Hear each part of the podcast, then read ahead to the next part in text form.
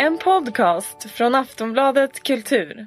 Hej och välkommen till podcasten Guillou och Holt. Eh, här sitter Jan Guillou och jag Anne Holt, och diskuterar stort sett det vi är intresserade i. I alla fall något av det, för vi är intresserade väldigt mycket, Jan. Eh, tänkte jag att vi skulle snacka lite om en påstående som har dukat upp med jämna mellanrum sedan jag började skriva böcker, i alla fall, och det börjar bli 25 år sedan snart. Och det är detta med att boken kommer till att dö.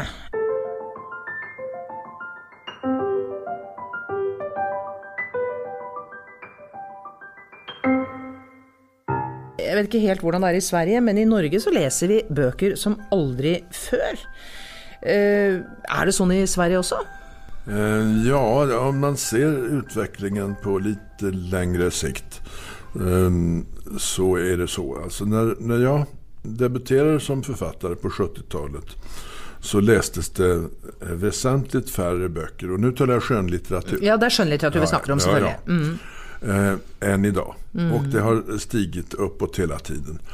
Eh, en eh, superupplaga på eh, 70 och tidigt 80-tal var kring 30 000. Idag blir ingen imponerad av en upplaga under 100 000. Så att vi har ett, en eh, väldigt stark frammarsch för populär skönlitteratur. Eh, och eh, Alltså har i 30 års tid läsandet ökat i Sverige. Men för 6-7 år sedan så började man, när de digitala böckerna skulle komma. Åh, så de skulle ja, då skulle föruts- Ja. förutspåddes bokens död. Så blev det inte. Nei. Jeg gjorde en reise for noen år siden gjennom USA på en sånn bokturnering, eh, og da, en boklansering. Og da la jeg merke til at nesten på alle flyplasser, for da var jeg innom en haug med flyplasser og togstasjoner og sånn, der satt faktisk minst halvparten av de som satt og leste, for det er jo ofte på reise man leser i dag, de satt faktisk med lesebrett eller iPad eller en eller annen sånt. Og jeg ble veldig forbauset, for dette er, ja, det er tre-fire år siden, så e-bokene hadde ikke kommet særlig langt i Norge. Og da begynte jeg å bli litt sånn tvilende til min egen påstand om at jeg trodde at e-boken kom til å bli et blaff. Jeg syns det er ubehagelig å sitte og lese på brett. Men eh, nå viser jo tallene også fra USA at e-bokene går- e-boklesningen går nedover der, og i Norge har det aldri blitt noen stor suksess. Och inte Sverige heller. Og ikke i Sverige heller. Men eh, det er fortsatt kvinner som leser klart flest bøker. I i Norge så leser eh, hver gjennomsnittsnordmann Altså gjennomsnittsnordmann leser 17 bøker i året. Det ble jeg veldig imponert over. Ja, da ja, jeg, det, eh, är, det är mer än vad jag läser själv. Ja, ja, exakt. utom, utom min om det du må. Ja, enn det du må, ja. Eh, Ja, det er faktisk mer enn det jeg leser også, bortsett fra at jeg må lese en del annet. Um, Men 17 bøker. Det er, kvinner leser 21 bøker i året, og menn leser 13 bøker i året. Det har vært sånn siden jeg var barn, har jeg hørt det maset om at det er kvinner som leser mest. Hvorfor er det sånn? Så är det i Sverige också. Och ehm, det är en ganska återkommande fråga. Hur ska man få männen att läsa? Ehm, I min kända blygsamhet vill jag nog påstå att jag kanske i viss mån har bidragit Ja, men till Det att få behøver männen... du ikke være blyg på, for jeg har altså ikke tall på hvor mange menn jeg har truffet som sier at det var Jan Guillou som fikk meg til å lese. Og jeg bruker fortsatt, jeg, når jeg møter 13-14-åringer som har ikke sant, Fra den barnealderen hvor man blir lest for og syns det er morsomt med bøker, så kommer man over i ungdomsalderen, og da er det veldig mange som faller fra, særlig gutter, hvor jeg har stukket til dem en Arn-bok og sagt 'les denne', og de blir fullstendig hekta. Ja, alltså det går att få män att läsa. Men är det inte en ganska gammal romantisk föreställning om att romanläsning är någonting suspekt som kvinnor sysslar med. och som kan leda i värsta fall till döden. Alltså Madame Bovary, eh, det- ju- det är eh, tidigt 1800-tal, eh, är ju sinnebilden för den romanläsande kvinnan. Det är som om, lika snuskigt som att ligga på divanen och äta praliner. Den här bilden finns med, att det skulle vara någonting omanligt att läsa böcker. Och en sak är klar. 15-16-åriga killar i Sverige är de absolut svåraste att få att läsa. Eh, därför att de har en stark föreställning om att ehm, bokläsning är till antingen för kvinnor eller för homosexuella. Och eftersom man då som riktig man eh, vid 16 års ålder är varken det ena eller det andra såklart. Eh, så, så kan man då inte läsa böcker. Mm. Men tror du det er så enkelt? Altså, alle jeg snakker med av lesende menn, da, av menn som faktisk leser, og jeg kjenner en god del menn som leser, de sier jo det at eh, i ungdomstiden så var det jo det beste sjakktrekket overfor damer. Fordi at damene var jo mer interessert i de mennene som faktisk leste bøker. Eh, sånn at hos det annet kjønn så ville det jo være mer attraktivt å lese. Jeg lurer på om det har noe med at dere genetisk sett kjeder dere mer? Altså dere har mindre tålmodighet å sette dere ned med en historie? Eller er jeg kanskje for fascist, Ja. sånn kjønnsfascistisk nå? Ja, kanske. Det är... eh, Jag har fått rätt många brev från lärarinnor eh, som har haft den hopplösa uppgiften att undervisa, låt oss säga en teknisk praktisk linje nu i, i eh, svenska språket och litteraturen. Och de har va- varit fast i föreställningen att eh, det är bögar och tjejer som läser. Och då har eh, fröken gjort en deal med dem. Du behöver bara läsa en bok.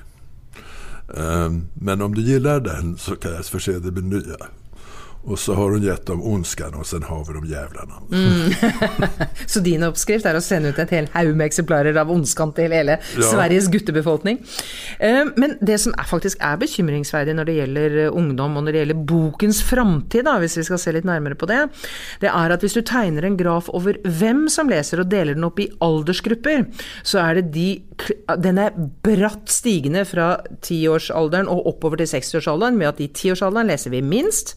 I 20-årsalderen så begyn- er det litt mer, men de som leser aller mest, det er de som er over 60. Med andre ord, det holder på å dø ut i de som Ja, kommer, ja, kommer bak oss. Eh, hva skal vi gjøre med det? Uten å skrive bedre bøker, da, det er den opplagte løsningen, men hva, hva tror du Ja, alltså... Förlåt, du och jag kan inte göra så mycket annat än det vi gör. enn å skrive? Ja. Ja, och eh, eh, vi får ihop rätt många läsare så att, eh, då gör vi väl någonting rätt. Men eh, eh, elektronifieringen av eh, ungdomens liv. Eh, inte så att de läser eh, romaner på eh, iPad. Utan att de läser allt möjligt annat. Eh, är ett problem. När man eh, t- eh, tittade in i en tunnelbanevagn i Stockholm för tio år sedan så satt kanske en tredjedel av passagerarna där med en pocketbok i handen. Mm nu är det ingen pocketbok där, men alla praktiskt taget sitter och glor i sin telefon. Och det är inte för i, åtnjutande av litteratur, utan det är and, andra ting. Och tydlig, en tydlig trend i Sverige är att pocketboken minskar ganska dramatiskt. ja det jeg ikke. Den, men den gör det. I gengäld så eh, ökar ljudböckerna.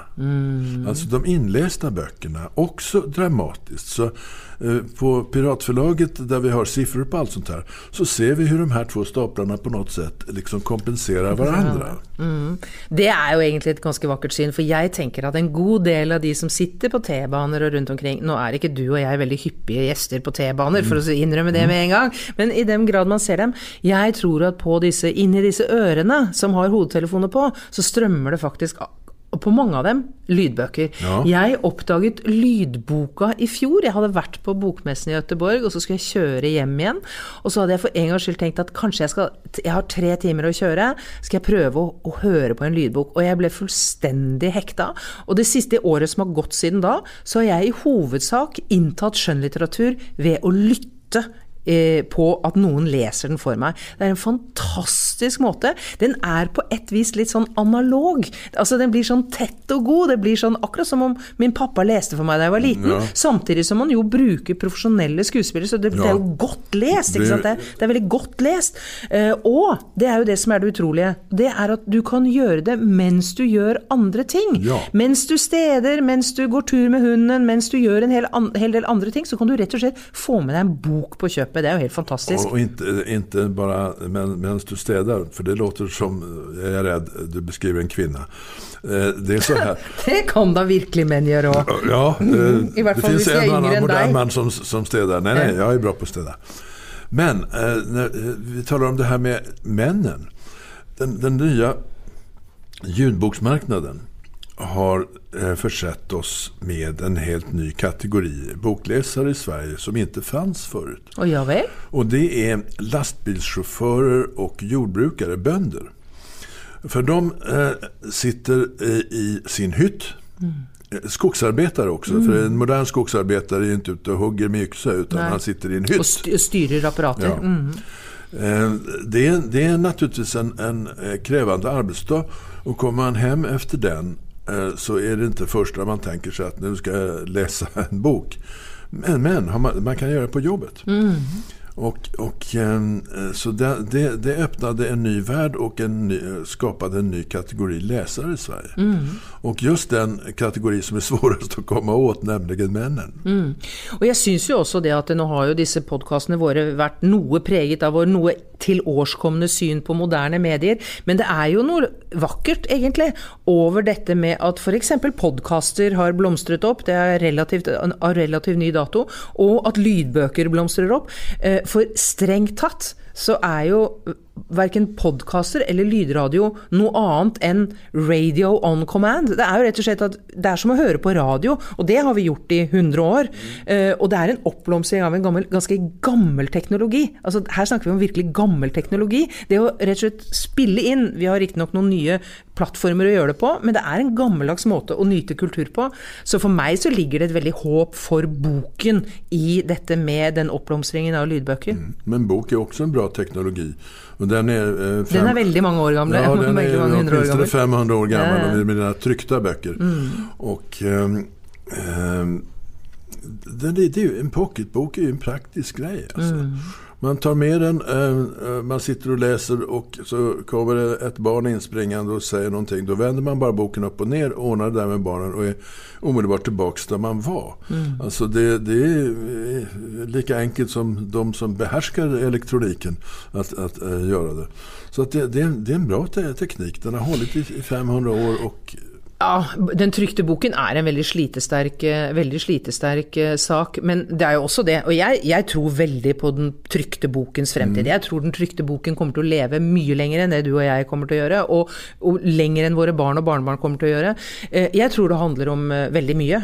Det praktiska som du säger, alltså denna fantastiska analog, det är verkligen analog teknologi. Ja, ja noen avbryter deg i det du holder på med. Du legger den ned, og i neste øyeblikk så kan du plukke den opp igjen og være ja, nøyaktig ja, samme sted. Ja. Ingenting kan slå det. Det andre er jo at en bok er jo på mange måter en, en, en sammensatt nytelse. Fordi at du har så mange typer bøker. Du har, du har billedbøker, du har, bild, du har, bøker som er godt utstyrt, uh, du har lukten av bøker. Altså Jeg husker jo fra min barndom lukten av biblioteket. Altså Det gir noen sånne assosiasjoner. Jeg har den uvanen at hver gang jeg får en ny bok, så snuser jeg litt på den. og så altså lukter på den og så Er det en god lukt? Eh, det er en veldig taktil ting. Og så gjør det seg å ha dem i hyllen. De er ganske dekorative også, mm. selv om jeg ser i Interiørmagasinet at nå er det visstnok ut å ha böcker i hyllen. Jeg tror det också är högst temporärt.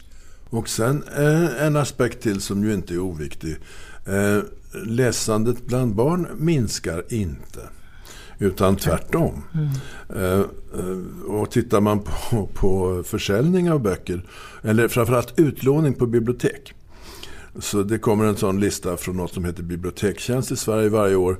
Eh, där eh, enstaka vuxenförfattare som jag själv kanske dyker upp på plats 35 eller någonting sånt där.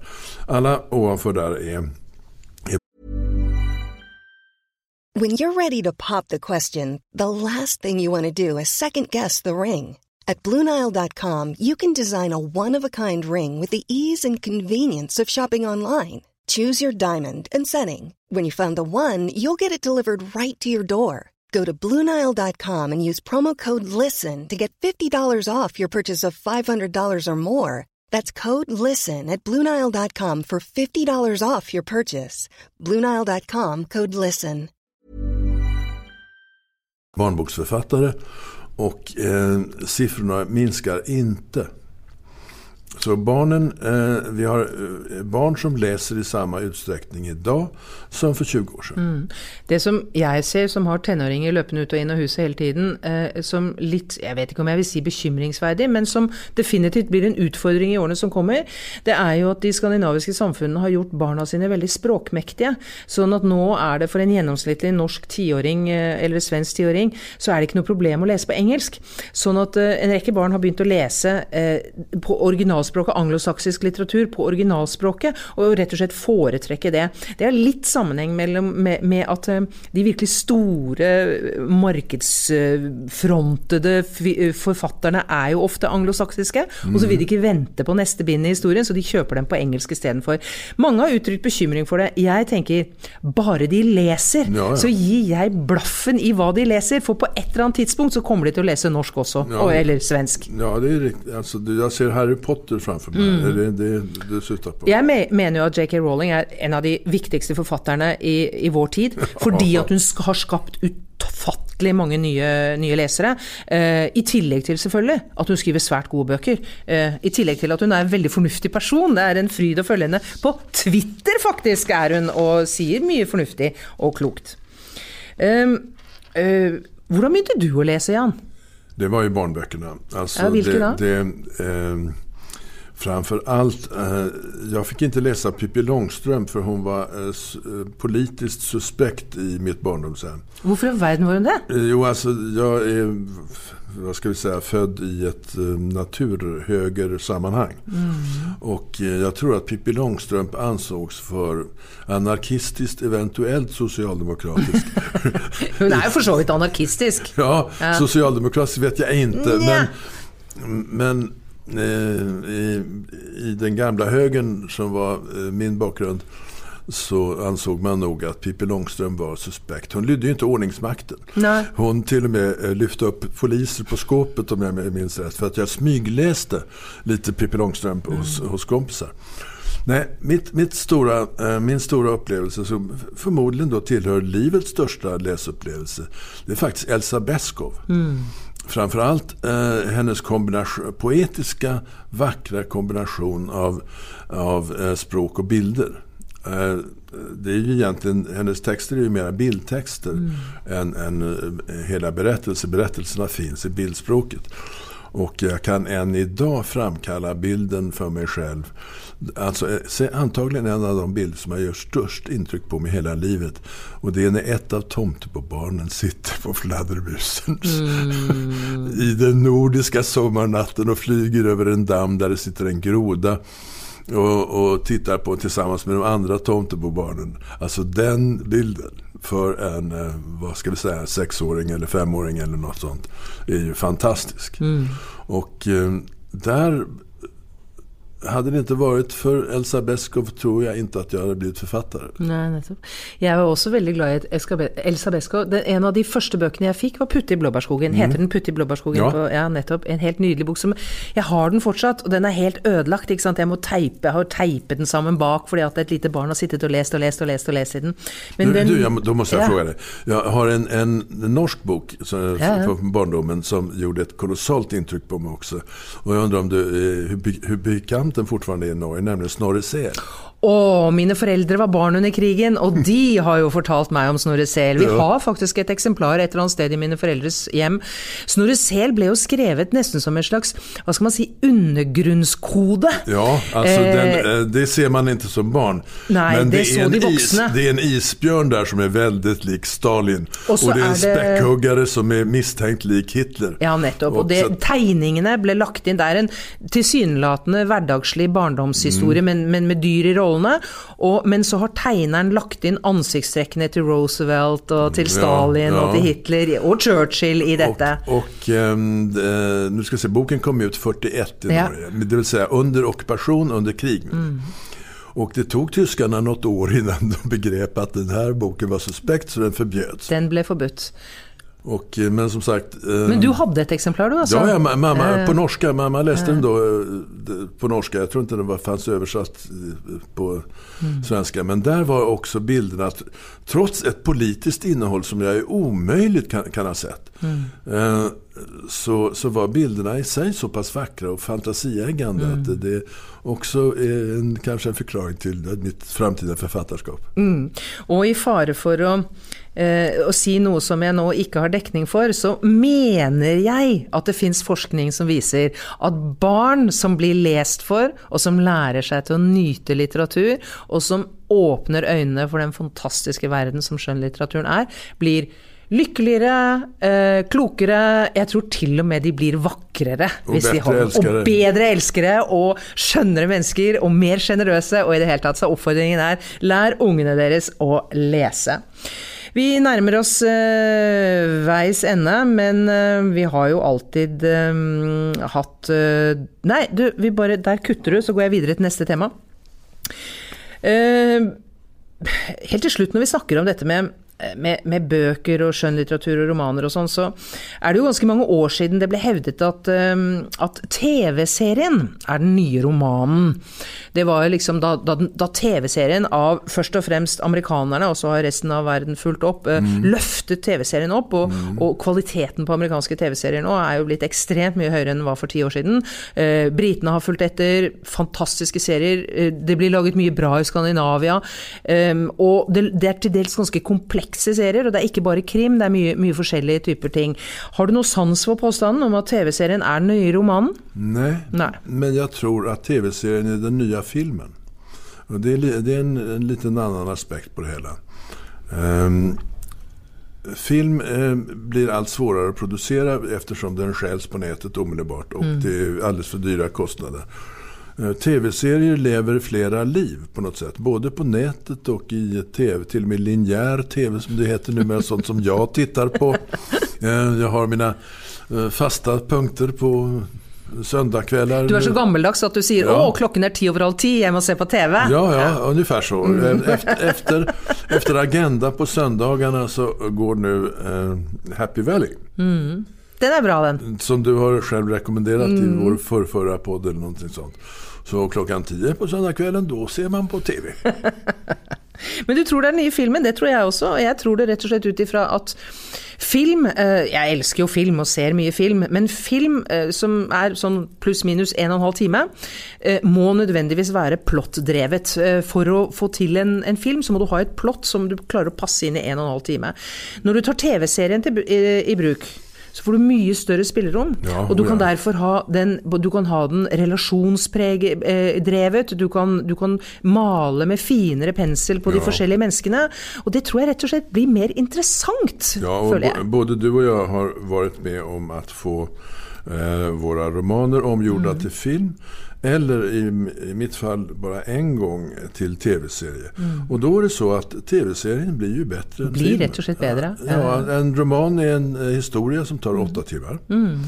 Ehm, en film är som du säger en och en halv timme, eh, plus minus. Och eh, ska man göra om en åtta timmars historia till en och en halv timme då säger sig självt att det här uppstår en del svårigheter. Mm. Men i tv-serien då, då blir det åtta timmar. Ja, och då, då får man... eh, Og man har jo også, når det gjelder TV-serier, så har man jo da den muligheten at hvis dette går bra, så får man til og med også da nye sesonger. Slik at TV-serieprodusentene og manusforfatterne er jo nå i ferd med å oppleve noe av det du og jeg har gjort i litteraturens verden, nemlig å skrive serier om personer som blir så lange og går over så mange, om, mange år, at man til slutt faktisk har skrevet mange tusen sider om en person. Eh, og som, som er et virkemiddel til å fange interessen til leserne. Eh, serieromaner har jo det ved seg at du, du, det er et slags såpeoperaelement i det. Du ja. ønsker å få vite hvordan går det med Arne og Cecilia. Det er like viktig som hvordan det går nede i Jerusalem. Ja. det er du enig i? Ja, ja. Da eh, er vi ved veis ende av dagens pod, og vi slutter aldri uten dagens anbefaling. Og i dag så kan jeg begynne, Jan. Min anbefaling i dag er en bok. Det vil si, det er egentlig to bøker. Jeg kom for et par år siden over en, eh, en, en sånn bestselgerroman. Du vet av de der som selges i bøtter og spann, og så hører du aldri noe mer til forfatteren. Eller som selger i bøtter og spann, og så blir forfatteren fortsetter å selge i bøtter og spann. Og denne karen her, han er sveitser. Det var jo litt originalt, for de er som regel amerikanere. Eller till nød briter. Um, ehm, han heter Joel Dicker. Jeg går ut fra at det blir sånn uttalt, siden jeg ville jo sagt Joel Dicker, men han er fra Sveits. Han, ehm, han skrev en bok for noen år siden som heter 'Sannheten om Harry Kubert-saken'. Og det er altså en sånn en bok som bryter absolutt alle normer som fins, og det er Lumumba påbara hele veien. Og du veksler mellom å være irritert og begeistret på en måte som gjorde meg ganske forelsket i den boken. Eh, den har kommet på svensk også, det vet jeg. Og for eh, en tid tilbake så kom han med sin bok nummer to, som er helt annerledes i innhold, men som samtidig har den derre eh, godt godteriposeaktige overraskelsesmomentet med mye rart, og av og til finner du noe som du ikke liker, og av og til så er det en deilig liten sjokoladebit. Og den heter Boken om Baltimore-familien. Begge disse bøkene av forfatteren Joel Dicker kan jeg på det beste anbefale. Och eh, jag ska till att börja med då rekommendera någonting som sannerligen inte är särskilt originellt men i kombination med att särskilda läsglasögon. För eh, den storsäljande pseudonymen Elena Ferrantes bok Min fantastiska väninna har jag läst nyligen. Och upptäcker att författaren bakom denna pseudonym måste rimligtvis vara en man i min egen ålder. Så du tror Elena Ferrante är en man? Elena Ferrante är en man i 70-årsåldern med akademisk bakgrund och en klok hustru som har hjälpt honom med en del frågor om 13-åriga flickors mens och sånt där. Men, eh, så det har hustrun hjälpt till att fixa. Men annars är det en man som berättar det här och det är ju jättesmart. Mm. Hade han gjort den här Fellini-aktigt myllrande eh, kvart, kvarteren i Neapel till eh, lagt tonvikten vid pojkarna istället så den hade, hade inte blivit lika intressant. Så hade vi aldrig hört talas om boken. Mm. Men den lilla, lilla skiftningen som behövdes för att göra eh, flickorna till huvudpersoner skapar den fantastiska succén. Mm. Så där i Italien sitter vid stranden någonstans en 70-årig akademiker jättenöjd med sin kvinnliga pseudonym. Ja, får, du kan få lov att ha den överbevisningen. Jag är inte på långt när så överbevisad om det. Jag tror det är en kvinnlig författare. Jag älskar de böckerna. Jag är långt mm. inne i nummer tre nu. Och jag måste få lov att berätta mina svenska vänner en morsom historia, för att de böckerna kommer alltså ut på Samlaget i, i Norge. Det, är alltså inte det, det betyder inte detsamma som Samlaget betyder på svensk. Det er altså et nynorsk, eh, nynorsk forlag. De gir ut bøker bare på nynorsk. Nynorsk er et flott sidestilt språk med bokmål i, i, i, Norge, som alle må lære og skal lære, men som alle protesterer mot å lære, og som ingen ønsker å lese når de er ferdig med skolen. Men de klarte å slå kloa i denne boka, og den er nydelig eh, oversatt av en nynorsk oversetter. Og det har blitt en kjempesalgssuksess. Og det er veldig sjelden at nynorske bøker Nej, ja, ligger på bestselgerlistene. Det var roligt, för det ja, brukar de inte bli. Nej, alltså, inte. Min första bok som översattes till norska, tyvärr, översattes till eh, nynorsk. Som eh, jag tycker är ett hopplöst språk. Du har mer förtjust i det. Ja, jag är väldigt och, glad i nynorsk. Och, och, och eh, då blev det ju en dålig försäljning. Ja, det pleier å bli det. Men nå er vi ferdige for i dag. Vi er også kommet til veis ende når det gjelder våre podkaster. Sju er mitt lykketall, så vi bestemte vel at vi skulle lage sju podkaster. Det har vi gjort. Men kanskje kommer vi tilbake en annen gang. Takk for oss. Og marknaden så krever. Og marknaden så krever. Takk for oss. Takk for oss.